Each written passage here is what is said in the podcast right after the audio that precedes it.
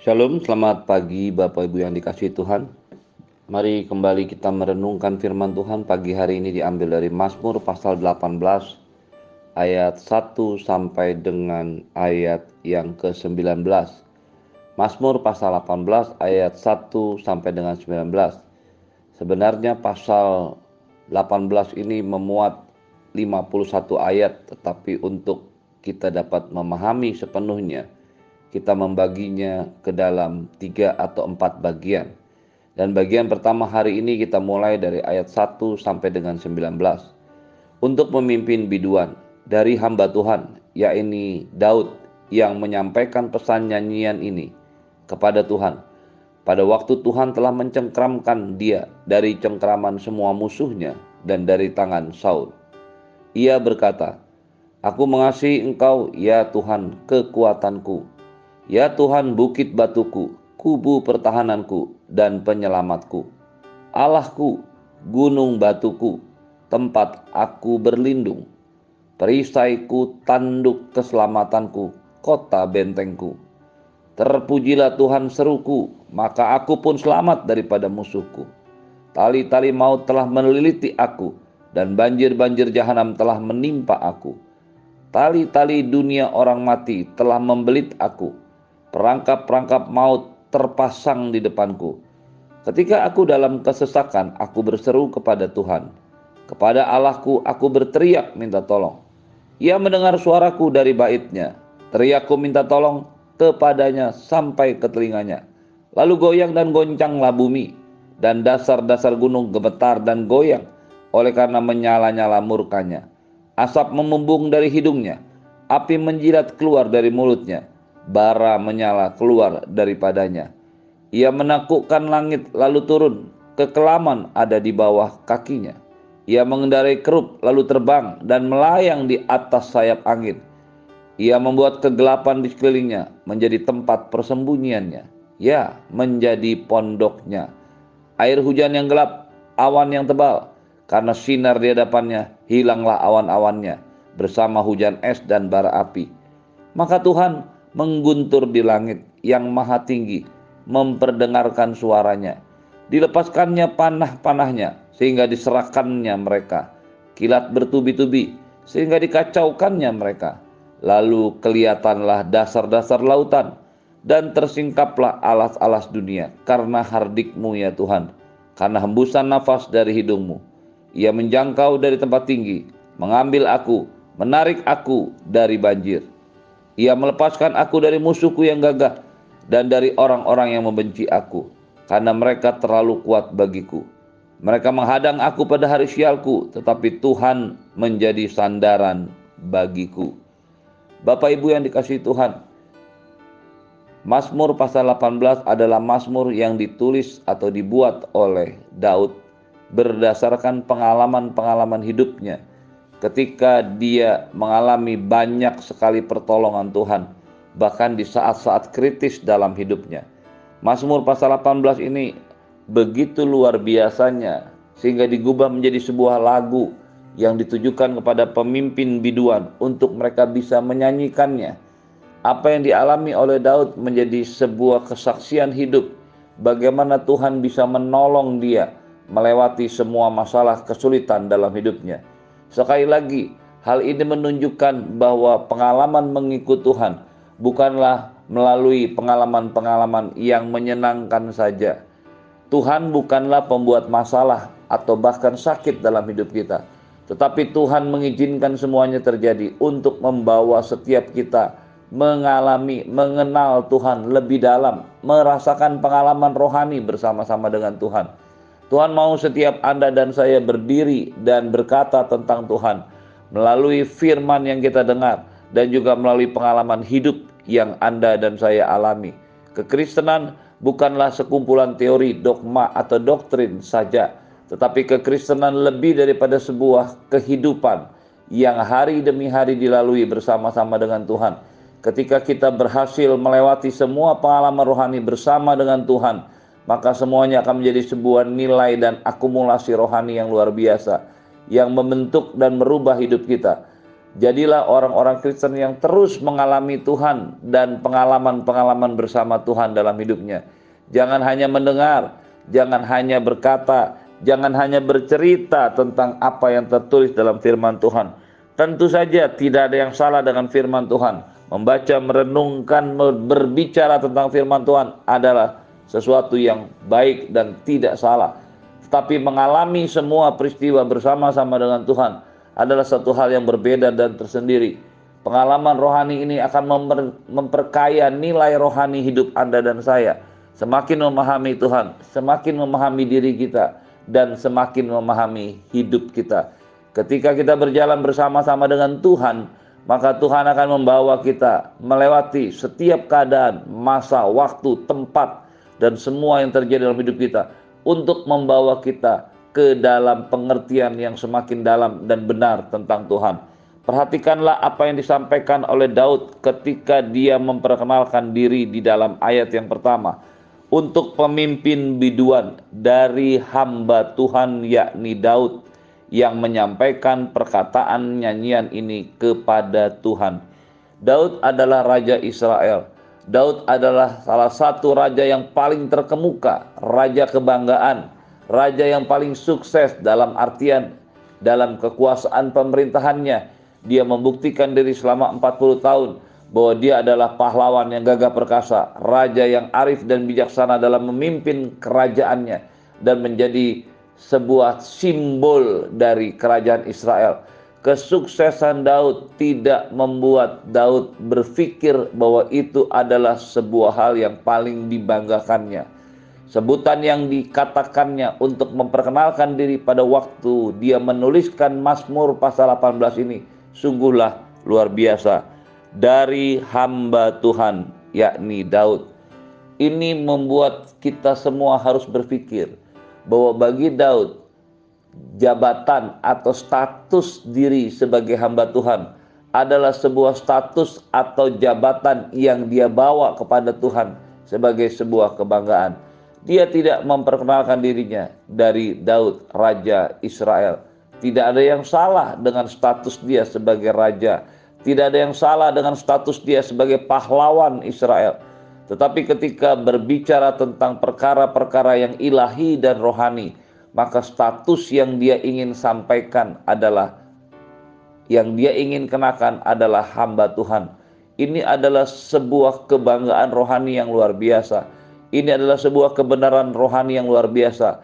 Ketika banyak orang mulai tidak peduli tentang statusnya sebagai hamba Tuhan, ketika orang banyak tidak tahu, menyadari bahwa ada sesuatu yang luar biasa dari status hamba Tuhan, maka hari ini kita membaca firman Tuhan dari seorang yang sangat sukses dalam kehidupan duniawi, dalam kehidupan profesi, dalam kehidupan sehari-harinya sebagai raja Israel justru Daud ingin dikenal sebagai hamba Tuhan.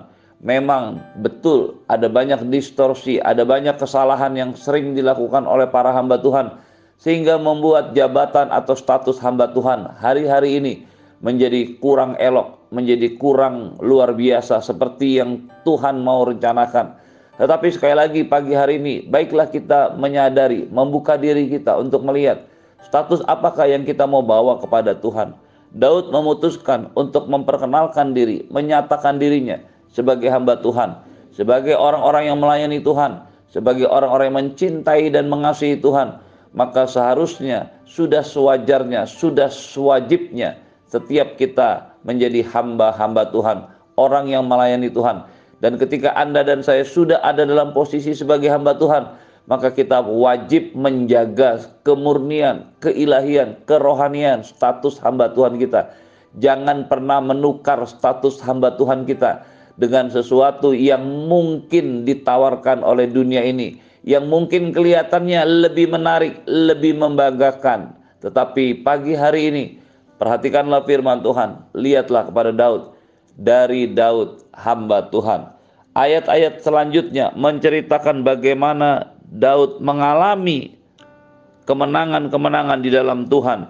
Bagaimana dia bersorak karena kemenangan dalam Tuhan. Perhatikanlah ayat yang pertama, ayat yang kedua sampai yang ketiga. Di situ dikatakan, Ia berkata, Aku mengasihi engkau ya Tuhan kekuatanku, ya Tuhan bukit batuku, kubu pertahananku dan penyelamatku, Allahku, gunung batuku, tempat aku berlindung, perisaiku, tanduk keselamatanku, kota bentengku. Kita melihat ada begitu banyak yang dikatakan Daud tentang Tuhan. Bagi Daud, Tuhan itu adalah kekuatan, bukit batu, kubu pertahanan, penyelamat, gunung batu, perisai, keselamatan, dan kota benteng.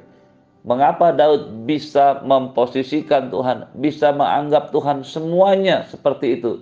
Karena dia mengalami saat-saat di mana Tuhan menolong dia ketika dia ada di dalam gunung batu, ketika ia diserang oleh Daud, maaf, oleh Saul dan dicari-cari. Dia harus berlindung di bukit-bukit batu. Dia juga mengalami serangan-serangan ketika bertempur melawan musuh-musuhnya, orang Filistin, orang Amalek. Dan dia melihat bagaimana Tuhan menjadi perisai keselamatan ketika dia mengalami serangan-serangan yang bahkan mematikan. Dia berani berkata, Tuhan engkau adalah kota bentengku. Bagi Daud, segala tempat menghubungkannya dengan Tuhan.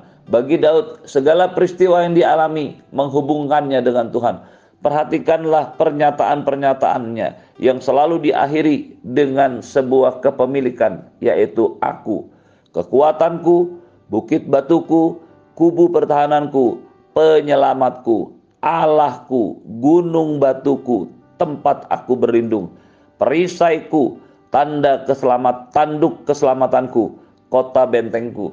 Bukan hanya berbagai peristiwa tempat dan keadaan yang membawa Daud terhubung dengan Tuhan, tetapi kepemilikan Tuhan atas hidupnya, kepemilikan dia atas hidup dalam hidup bersama-sama dengan Tuhan menunjukkan betapa dekatnya Daud dengan Tuhan sehingga dia berani mengatakan semua yang dikatakannya tentang Tuhan adalah cerita tentang Allahku. Siapakah yang paling engkau miliki dalam hidupmu hari-hari ini? Siapakah orang yang paling begitu dekat engkau rasakan hari-hari ini? Siapakah orang atau pribadi manakah yang sungguh-sungguh menjadi satu dengan hidupmu hari-hari ini? Bagi Daud, Tuhan adalah segala-galanya. Dan semuanya dimulai dengan satu sikap hati, aku mengasihi engkau, ya Tuhan.